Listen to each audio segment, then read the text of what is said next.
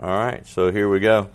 Um, so as we begin to consider this together, I wanted us to think about a couple of other terms, or, you know, this is a phrase, calling on the name of the Lord, but, um, you know, there's other terms, uh, other things that we think about in relationship to salvation, you know, this idea of being saved. And one of those words or terms that we see as we study more, we find in Scripture that the term belief or unbelief, those are somewhat you can just about substitute those. Those are those are used in. Um, they're just swapped out with this idea of obedient or disobedient. And when we think about the idea of um, faith or faithful or unfaithful, you know, what is a term that we would interchange with that, but obedience or disobedience, right? So when we start thinking about some of these terms that um, deal with this idea of uh, salvation, you know, if you believe on me, uh, was that you know what what would folks in the world say? What would we say? If you believe on Him, you're saved, right? That's that's what we would say, and that's what the world would say. But is there you know some confusion that comes up? in taking these terms and just saying, okay, well, that's it, right? Understanding that collectively uh, there's a good bit going on. Uh, Evan and I at one time had worked on a little kind of a, a spreadsheet, a box, you know, and you put the verse over here and the action over here, and you run across the box. And what what does the verse say about salvation, sanctification, uh, cleansing, purification, what it, you know, all of these verses. So what verses can you take out? You know, what actions can you remove? Um, and like I say, I want to get us in the mindset of thinking with regard to this idea of obedience and what all goes into that and how the different aspects of that play into these different things that we see when uh, referencing this idea of being saved. Of course, the verse that's up there is Romans 10 13. For whosoever calls on the name of the Lord shall be saved. So, what do we find in a search of the New Testament? What's in there? So, 1 Corinthians 1 2, to the church of God which is at Corinth, to those who have been sanctified in Christ Jesus, saints by calling with all who in every place call on the name of our Lord Jesus Christ, their Lord and ours. And then you see, you know, in this particular verse, saints by calling, and also the part who in every place call on the name of the Lord or our Lord Jesus Christ. Romans 10:13 the one we just referenced, for whosoever will call on the name of the Lord will be saved. Acts 22:16, Now, why do you delay? Get up and be baptized and wash away your sins, calling on his name. Acts 9 14. And here he has authority from the chief priest to bind all who call on your name. Uh, given reference to Paul, in identifying those that would be called Christians, would be those that called on Jesus' name. Acts 2:21 and it shall be that everyone who calls on the name of the Lord will be saved. And that was you know our Acts 2 reference from our study. Um, 2 Timothy 2:22 now flee from youthful lusts and pursue righteousness, faith, love, and peace with those who call on the name of the Lord from a pure heart. And think about that. That's from a pure heart, that's a condition added to, to that particular verse. Y'all see that? All right. 1 Peter 1:17 and if you call on the Father who without respect of persons judgeth according to every man's work, pass the time of your sojourning here in fear. This idea of calling on the Father. So let's see what else we find. All right. The calling, your calling, heavenly calling, holy calling, this calling, high calling, his calling, same calling, and calling of God. And when you look at that, I want y'all to think in terms of, um, oh, so and so is called to be a whatever, or his calling is what? Like, uh, we would say sometimes his vocation. Well, his calling is to be a plumber, or his calling is to be whatever, right? You know, that's, you're identified in that way. That's your job. Uh, you know, this idea of your calling, and, and y'all hear folks reference that in the religious world, and you and you're like, oh, wait a minute, but you know, try to understand uh, that that is part of this definition. And when they were stoning Stephen, he was calling upon God. You know, so that's act, that's an action. That's not an identifier necessarily. That's something he was doing. And it was said he was calling upon God. All right. So you look at the word definition. When you look it up in Vines, you're going to find 13 Greek verb uses or terms, a noun and an adjective form for the three words call, called, and calling. The general sense of it uh, is generally used within the phrase that we're analyzing today, like this idea of those particular uses where it's found uh, used in that phrase, like calling on the Lord, um, seem to have to do with an inviting or an invitation or with a surname or vocation. And so when you add this idea in, this idea of a surname, um, and this is kind of an old fashioned idea, I guess, at this point in time. There'll be probably some younger people in here that aren't even familiar with this uh, term or use of this, but used to be before you'd leave your house to go do whatever with a bunch of other teenagers, remember who you are. You know, the implication was for the I'm getting a few blank looks. the implication was is you know, you know, you're a Johnson or whatever, and the Johnsons around here are known to not be cut ups, or they're known, you know, the Johnsons have good credit in the community, or the Johnsons are good folks, and you're a Johnson, and when you leave here, you act like a Johnson. So I see some folks know, you know, okay, yeah, yeah, I know what you're talking about. So, you know, this idea of, you know, if you're calling or called to be a Christian, how would that relate? Uh, if you're identified, if you're called by His name, right, a Christian, what what what goes with that? What's the expectation? Um, what's that mean?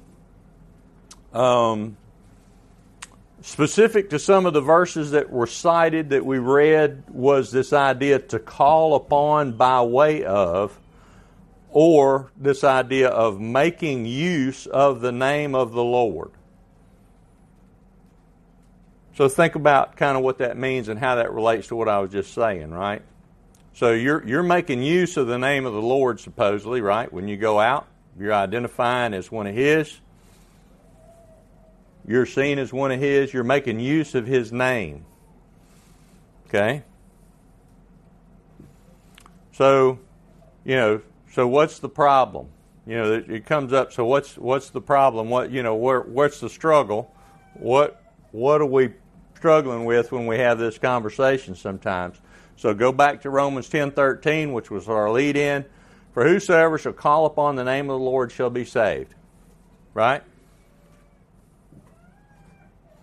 And then we read uh, Matthew 7:21, "Not everyone that saith unto me, Lord, Lord, shall enter into the kingdom of heaven, but he that doeth the will of my Father which is in heaven."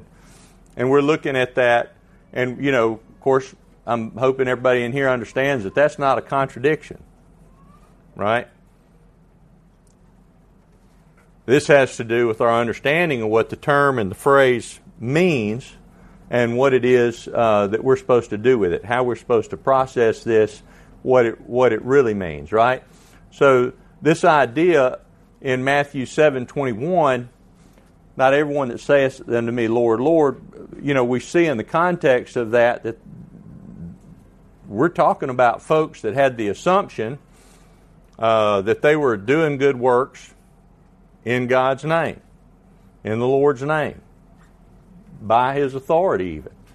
But he's saying that not everyone that does that, not, not everybody that makes that claim of doing things his way is really doing things his way. But he that doeth the will of my Father which is in heaven. That's that's who's going, right? That's what that says. But Romans 10:13 says whoever shall call upon the name of the Lord shall be saved. So obviously we're not talking about in Romans 10:13 just somebody who runs around making a claim. Right? That would be the distinction between these two things. You can't just go make the claim and not do things according to his will. And it seems kind of simple, you know, but evidently it's not that simple. Um, there's this idea in, in Scripture, you know, of this idea of vain repetition as the heathens do. You know, basically repeating chants, you know, repeating phrases, repeating things, you know. Um, just saying it doesn't make it so. Y'all familiar with that term, right? You just saying it doesn't make it so. It's basically uh, the same thing that we find when we start talking about faith and belief, which I think is pretty interesting. So, in Joel, you know, the, the reference from Joel that's quoted in Acts chapter 2 says, Call on the name of the Lord, and they'll be saved. On a little bit further in the same chapter, what does Peter say it takes to be saved? He tells the folks there, repent and be baptized. So, is that something different?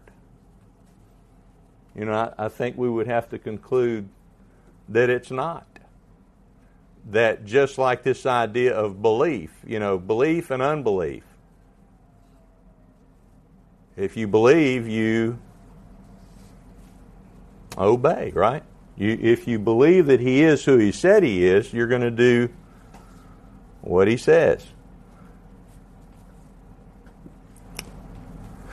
So I, you know, I think sometimes what we could con- conclude is that we might be focusing on the wrong part of the phrase as we go through this. Um, Colossians three seventeen, whatever you do in word or deed, do all in the name of the Lord Jesus, giving thanks through Him to God the Father. So, doing all you do in His name it would carry with it the implication that you're doing these things by His authority. Um, and I guess the way to relate to that, if we were trying to talk to somebody in, in a secular setting about these kind of things that maybe didn't understand this idea of authority as we were talking about it in the scriptures, you're trying to relate it to something today. You know, you put on a uniform, you know, you're uh, in the Army, you put on a uniform and you go do something, do you go do it by your own authority? You do it in the name of the U.S. Army, right? You're strapped on, folks say, oh, he's an Army soldier. He's got an Army uniform on. He's doing Army stuff, right? They know who you are, they know what you're about, and they know you're not doing necessarily, you're not roaming around doing what you want to do right? You're doing what they want you to do. So, this concept of whatever you do in word or deed In other words, everything that you say and everything that you do, your actions and your words are going to be a reflection or under the authority of or in the name of the Lord Jesus, right? Um, and I, I, think as we think about, um, you know, calling on the name of the Lord, in the name of the Lord is might be the part of the phrase that um, we should give a little more emphasis to. 1 Corinthians 6:11 Such were some of you but you were washed but you were sanctified but you were justified in the name of the Lord Jesus Christ and in the spirit of our God. So washed, sanctified, justified any of that sound like saved or related at all to that idea? And it's and it says just in the name of the Lord Jesus Christ.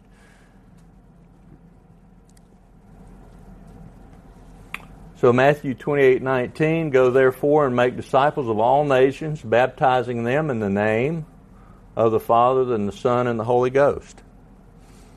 So baptized in that name. Acts 8:12. But when they believed Philip preaching the good news about the kingdom of God and the name of Jesus Christ, they were being baptized, men and women alike. Ephesians 5:20 always giving thanks for all things in the name of our Lord Jesus Christ to God, even the Father. So even our gratitude would be expressed in that way. So think about this. Uh, when we pray, how are we supposed to do it? What are we supposed to do, right? We do it in His name, in the name of Jesus Christ, right? That's how we pray. And what does that mean? Uh, would that mean inside His will? Do you pray for things and ask for things that are outside of His will with an expectation of getting those things? Not according to your will, but according to my will, I'd like to have this, right? No, that's not how we do that, right? And we understand that. That, it's according to His will, inside His will, inside and by His authority that we appeal to Him. If we're calling on His name, how are we supposed to do that? And like I say, it's pretty simple. It would be in His will or by His authority. How would you call on His name? Would you do it in your own way?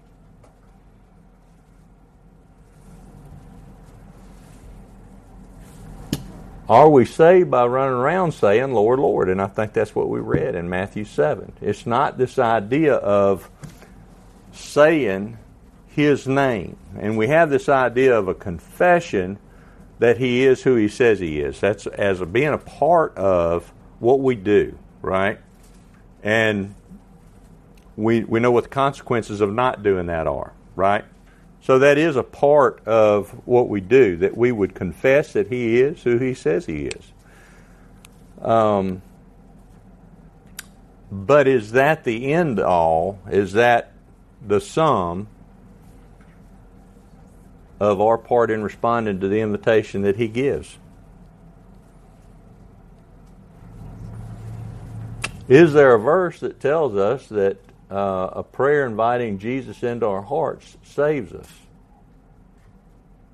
And who exactly does the inviting when we read the scriptures?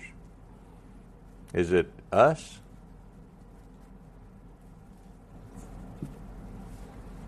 if I'm going to be calling uh, His name and be called by His name, is there any verse that I can find that gives some clarity to that?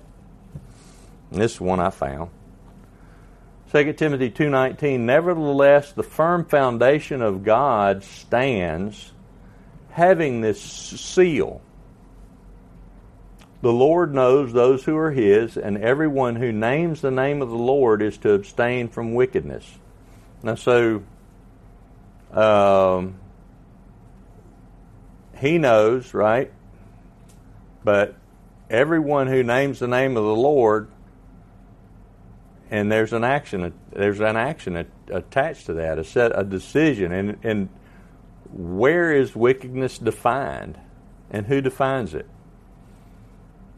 It's telling us we're not going to be involved in those things. We read in the Corinthian letter a little earlier about you. You used to be these people, and we know who the Corinthians used to be. They used to be just about as bad as us, right? They were bad. All right, they used to do these things. Well, uh, supposedly you don't do those things anymore, and that's part of this right here. This seal of God is based on some decisions that you're going to make about your activity. So that's a short lesson. That's kind of the end of the lesson for this morning. Um, this has been a lesson where we have talked a little bit about um, what it is that we need to do to be saved uh, when we're reading Acts chapter 2. That's a lot about, about what we talk about. We're continuing that lesson again this coming Wednesday. Um, this is part of that subject. So, you know, we see these things that are our part. You know, this idea, we talked a little bit about the idea of to believe. Well, to believe is going to spur you to do what? You know, if you actually believe, then are you going to be obedient? Right? Uh, and that's what it looks like. You're going to do those things that um, take you to this point of faithfulness, right? You're going to repent, you're going to confess, you're going to be baptized. And this idea of confession, uh, I'm not trying to exclude that when I'm talking about this idea of calling being obedience and not necessarily just saying Lord, Lord, or appealing to that name, but uh, this idea of faithfulness, uh, I think, and this idea of belief are more tied to this idea of the, you know, this idea of concept or phrase of calling on the name of the Lord. You know, that's the appeal, the appeal to His will, the appeal to His authority. If you're going to be called by Him, it becomes your now your vo- vocation. It becomes in your surname, right? You're adopting those things, and you're being adopted into His family, right? So, if you find yourself subject to the invitation, uh, if you would, please uh, turn to uh, number 294. And please uh, come forward as we stand and sing the song that's been selected.